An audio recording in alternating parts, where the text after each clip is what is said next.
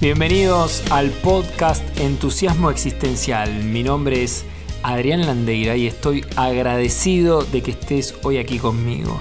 Estás a solo un paso de aprender algo nuevo para encender la chispa que iluminará tu camino hacia la mejor versión de ti mismo. Hoy quiero hablar de un tema que me apasiona y es la confianza. ¿Qué significa para vos confianza? ¿Existen grados de confianza? Y si es así, ¿cómo se los atribuís? ¿En función de qué? ¿Confías en un familiar, en un amigo más que en alguien que acabas de conocer? ¿Confías en vos mismo? ¿Desde qué lugar generás confianza? ¿Hay algo o alguien que te dé confianza? Cuando hice mi formación en coaching me trajeron una linda analogía acerca de la confianza y es que se la puede comparar como el agua que corre por un río. Nunca está quieta. Como seres sociales, relacionales, y pareciera que la confianza es parte de la danza de nuestras conversaciones, tanto con nosotros mismos, siento, percibo confianza, y para con los otros. Por tal motivo, la confianza no es algo estéril, sino que está en continuo movimiento se va creando, se cuida, se abraza, se rompe, se repara, se destruye y desaparece, se mantiene. Y otras tantas notas hacen a la melodía de la confianza. Lo interesante y un buen punto de partida es observarnos en relación a este concepto. ¿Qué sentimos que nos pasa corporalmente, emocionalmente, cuando hablamos de este tema? La confianza la podemos mirar de distintos puntos. Uno sería desde el lenguaje, que es un juicio, es una opinión. La confianza desde lo emocional, por su parte, nos predispone a actuar, porque la emoción es una predisposición a actuar. Y desde lo corporal es una disposición a movernos. Veamos ahora cada una. Confianza desde el lenguaje. Construimos un juicio que nos abre o nos cierra posibilidades. Ejemplo, este chofer me da confianza. Esta persona que está parada allá cerca del restaurante me genera desconfianza. Confío plenamente en que este paracaídas se abrirá correctamente. Esperemos que sí. La gente con dinero me genera confianza. Estos son ejemplos de juicios que emitimos que al emitirnos nos traen la posibilidad de construir relaciones más plenas, satisfactorias, de bienestar o no. La coherencia que sostenemos a realizar los diversos actos del habla, promesas, afirmaciones, declaraciones, pedidos y ofertas, no solo hablan de quién estamos siendo, sino que van dejando entrever cómo nos comprometemos cuando decimos lo que decimos y esto impacta directamente en la confianza. Ejemplo, me comprometo mañana a presentarte el informe a las 8 a.m. y siendo las 11.30 am aún no lo terminé.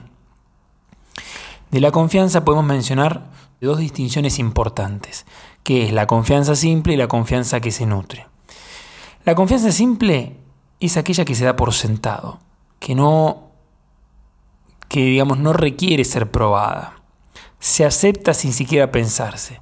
Es ejemplo de este tipo de confianza la que tiene un niño de cuatro años con su mamá. Si se le preguntase al niño si confía en su mamá, esta pregunta carece de sentido.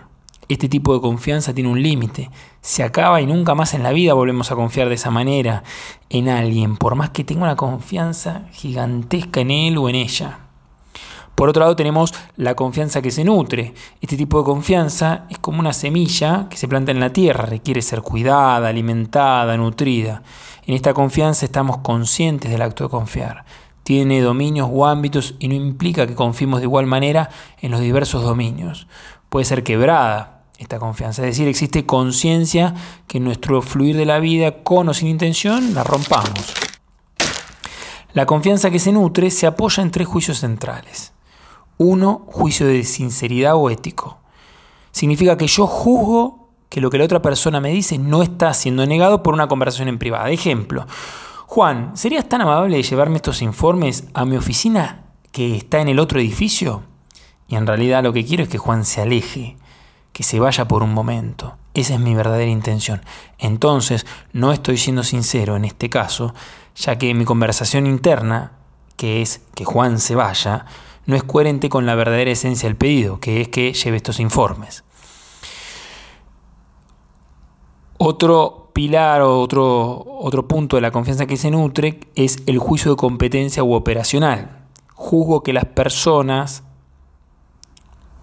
o que la persona es capaz o no de hacer aquello a lo que se comprometió, que tiene las posibilidades psíquicas motrices para desempeñar esa tarea.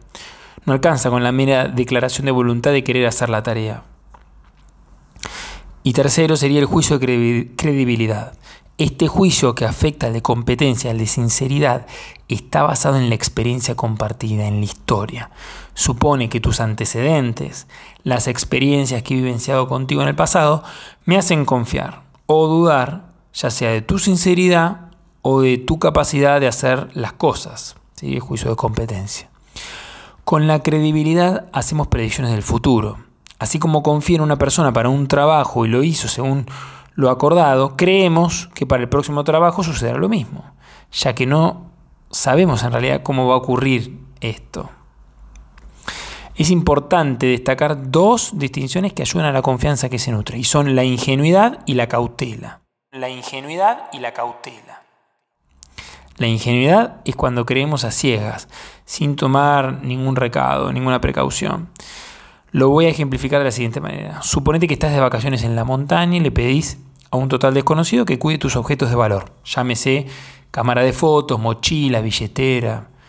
Esto no es confianza, es ingenuidad.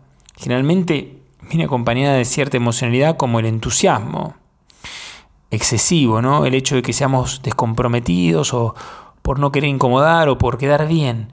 Esos movimientos emocionales no nos proveen de la fuerza suficiente para poder confiar, estableciendo a través de conversaciones, por ejemplo, condiciones de satisfacción o acuerdos que nos permitan cuidarnos. ¿sí? La cautela, por otro lado, consiste en el cuidado que una persona tiene para no salir afectado o dañada de una situación que juzga lo pone en peligro. Es tomar precauciones necesarias. No significa esto un exceso de control y ser rígidos. Siempre existirán factores que no se pueden controlar o algo fuera de lo planificado o previsto. Pero desde la cautela abrimos camino para poder abrir conversaciones, establecer acuerdos y de esta manera confiar. En lo que respecta a la confianza ahora desde el ámbito emocional, podemos encontrar la confianza como emoción, que se caracteriza por su variabilidad y su grado de intensidad y duración que está en función de una situación. Ejemplo, vas al banco a depositar tus dólares sintiéndote seguro que cuando, te, cuando tú lo desees podrás retirarlos. Hasta que un día, de un día para el otro, como se desató una corrida bancaria por la situación del país, el banco no te devuelve tus dólares. Al contrario, te los convierte en tu moneda local y eso es lo que vas a poder retirar. ¿Qué sensación te genera esto? Y si sos argentino o argentina, ¿Qué sensación te genera esto si lo viviste acá? Lo que antes generaba en ti una gama de sensaciones, emociones en relación quizás a la seguridad, luego se desataron otras como resignación, impotencia, furia. ¡La puta que me parió!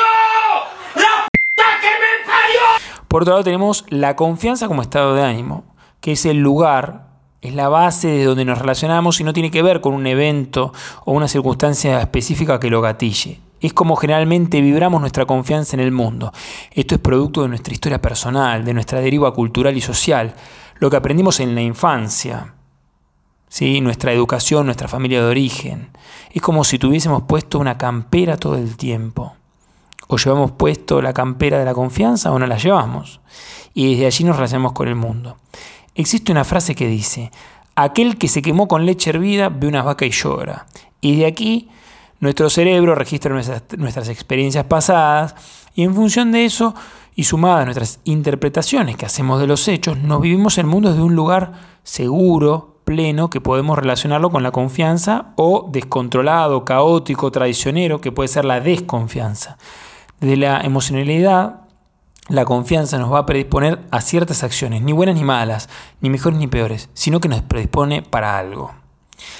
Y la confianza del dominio corporal hace que tengamos una respuesta de relajación de nuestro sistema neuromuscular.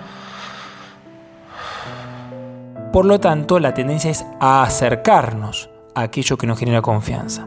Estamos en un estado de calma y no de alerta. Mientras que la otra respuesta posible desde el dominio corporal es la de tensionarnos y tomar distancia, como respuesta a aquello que nos genera desconfianza, como una manera de preservarnos, de cuidarnos de aquello que puede poner en peligro nuestra integridad físico-psíquica. Es importante destacar que la confianza es algo dinámico, no es fijo, no es estático, y por tal motivo, ¿cómo construís confianza? ¿Cómo mantenés la confianza y cómo reparás la confianza cuando, por ejemplo, no cumpliste con tus compromisos para con un otro? Me gustaría también dejarte algunos interrogantes para que puedas interiorizarte en este maravilloso mundo de la confianza. ¿Qué aprendes hoy acerca de tu confianza? ¿Cómo juzgás ahora tus, tus relaciones? ¿Identificás desde qué lugar te relacionás contigo mismo y con otros? ¿Qué juzgás que necesitas para confiar en alguien, en algo, en una circunstancia? ¿Qué es importante para ti cuidar en una relación que juzgás de confianza? ¿Hay alguien en el que confías ciegamente y alguien en quien no? ¿Cómo se juega la confianza con tus familiares? ¿Cómo se encuentra la confianza en ti mismo? ¿Identificás tu relación con la confianza en los distintos dominios de la vida, el social, de pareja, de amistad, laboral, entre otros? ¿Y confías en la vida? ¿Cómo es vivir tu mundo desde tu confianza? ¿Qué implica? ¿Qué emociones atravesás desde allí? ¿Y tu cuerpo? ¿Cómo es el cuerpo de tu confianza? ¿Cómo respirás? ¿Cómo te parás? ¿Cómo argumentás? ¿Cómo abrazás? ¿Cómo construís y o destruís la confianza? Muchas gracias.